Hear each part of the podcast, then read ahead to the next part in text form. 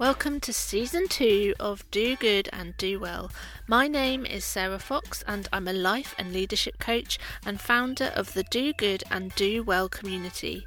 And this is a podcast where we explore how to be a changemaker without losing yourself. Let's get to it.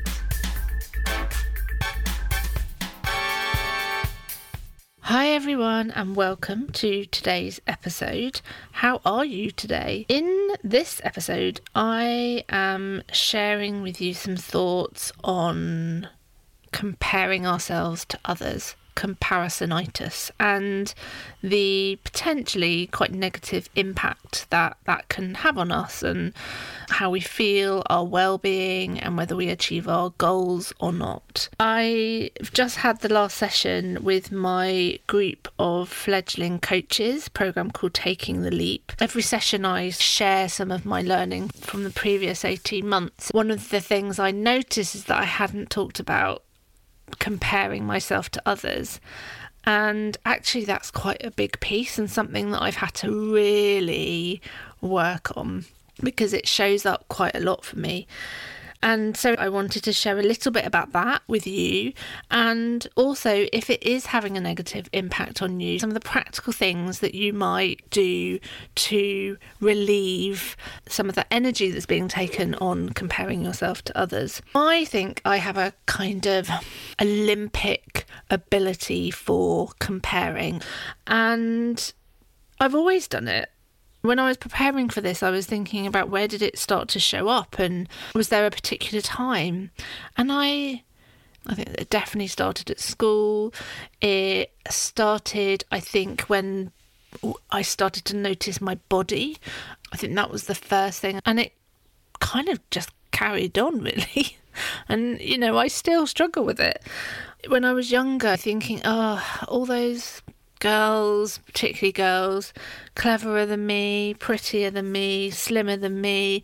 Oh, they're better with words. They're more artistic. They're more sporty. They're more athletic.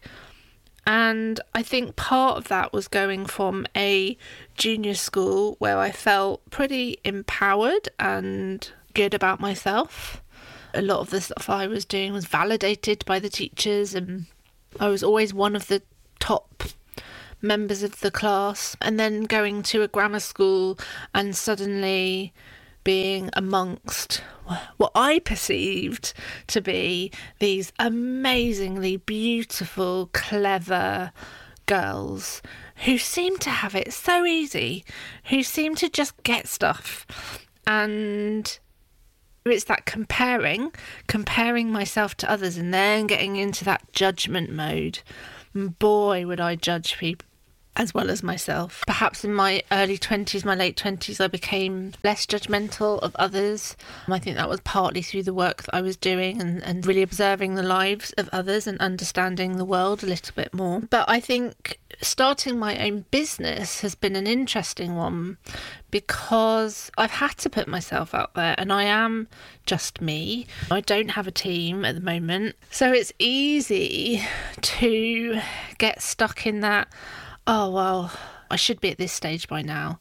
Or, oh, look at that coach over there. She's doing really well. One of the reasons I did the photography shoot with Rebecca Douglas, who I'm having on the podcast in September, and I'm really excited about that, is because I wanted to focus less on what I wasn't and instead focus more on what I was. So when I lost a bit of that comparison of others, and when I stopped judging them and when I stopped judging myself a bit more, it was much easier to do that. It was much easier to just go and have fun on that photo shoot.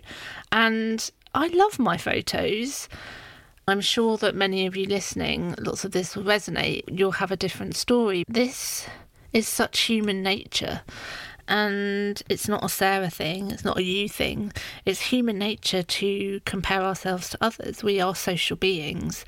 And there's some research out there that says actually comparing might be a good thing because it can be very motivating. So we look at someone and we think, wow, look at them. I'd love to be like that. Oh, if they can do it, I'm going to follow what they're doing because that's brilliant.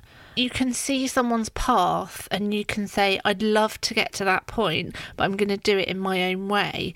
And perhaps there's a sort of rational comparing of, well, that's interesting that they got to that point. I wonder how they did that. I wonder how they did that. And is there anything that I can learn from? And it's a reframe, isn't it? It's rather than, oh, look at them.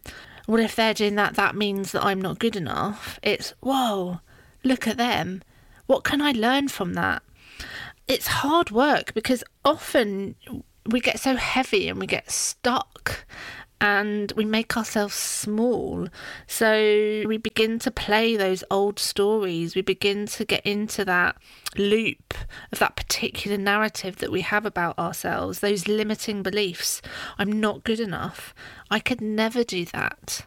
And what's the point? What's the point? I'm not clever enough. I'm not pretty enough. I'm not slim enough. I don't have enough money. It's easy for them. You know how easy it is to slip into that judgment and create those stories about others, and actually, we don't know. We don't know if it's easy for them. We just keep ourselves small and safe. You might not take risks. You might not be bold in your approach. The energy is being taken up by looking at what others are doing and then feeling bad about yourself. And if you feel it impacts negatively, I invite you to spend some time understanding where it might have come from. Where did it start showing up? Who are you comparing yourself to? And why might that be? Are you comparing yourself to those who you perceive to be better? Are you comparing yourself to those who you perceive to be worse in a worse off situation? Are you comparing yourself to people who are similar to you in, in a similar social group, but really understanding your perspective on it. One of the ways I think comparison comes up a lot is through social media, whatever that means for you. It's easy, isn't it, to be scrolling through and seeing what other people are doing and that repetitive negative thought pattern coming up. There's a lot of shoulding, isn't there? I I'm 30, I'm 40, I'm 50, I'm 60. I should have done this by now. I should have. I should have. And so comparing to this weird script that we have in our head about how our lives should play out, and when we're not at the place we think we should be, it doesn't help us to feel good. It can take up a lot of energy thinking about it, ruminating on it. Oh, I'm the same age as them, yet they're married to this amazing person and they've already got three beautiful children and they holiday every two weeks and and me, I'm just stuck here. I'm not at that stage. Why? What's wrong with me? What have I done? Ah. then you're in this rabbit hole going, how did I how did I get here? You know, I just came on to post something. So a couple of really practical su- suggestions being really intentional about who you follow. One of the activities I did recently was I went through my social media and deleted some of that had a less than positive effect on me. So it's not that they were making me feel a particular way because you can't really make anyone feel anything, but it was that I responded negatively to seeing their posts. And a way of me controlling that, of solving that, was to delete the accounts. Now, one of the things that I tried to do as well is really reframe it. I pay attention and I notice I have a particular reaction to someone.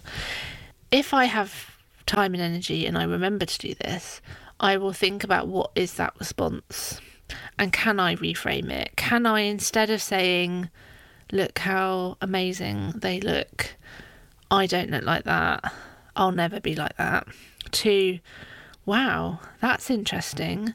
What could I learn from that? What could I learn from them? What might they be able to teach me?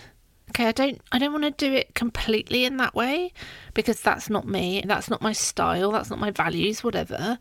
What could I learn from them? And so it's about noticing how you're feeling and noticing where you're resisting, where it might feel a bit icky, where you might start to really judge. And being intentional in your use of social media. If you do need to use it, set yourself a time limit and be really strict with yourself. If you need to post, go on and post and then come off straight away. Try not to get sucked into that scrolling. And if you if you do and you feel overwhelmed you feel stuck you feel not good enough then stop. As soon as you notice that stop and do something else. When we notice we're in this comparing mode we notice how it feels and it's not helping to make us feel good. How do we circuit break it? And that stopping and doing something else doing something that can take you out of your head a little bit is always really useful because there is a lot of overthinking that happens, a lot of ruminating. We spend a lot of time in our heads. And so, what is the action that you can take, even if it's tiny, that will circuit break that rumination. Maybe it's doing a crossword. Maybe it's standing outside and doing some mindfulness. Maybe it's putting a song on that you love listening to it really loudly. Whatever works for you, but circuit breaking that thinking. Wherever it shows up for you a lot, take regular breaks away from that and find a set of guidelines for yourself tell people about them so that you're a bit more accountable.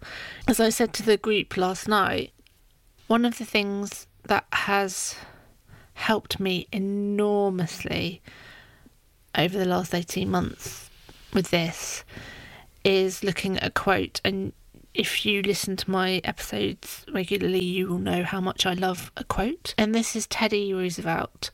Comparison is the thief of joy and I love being reminded of that because it feels so true to me. Comparison is the thief of joy.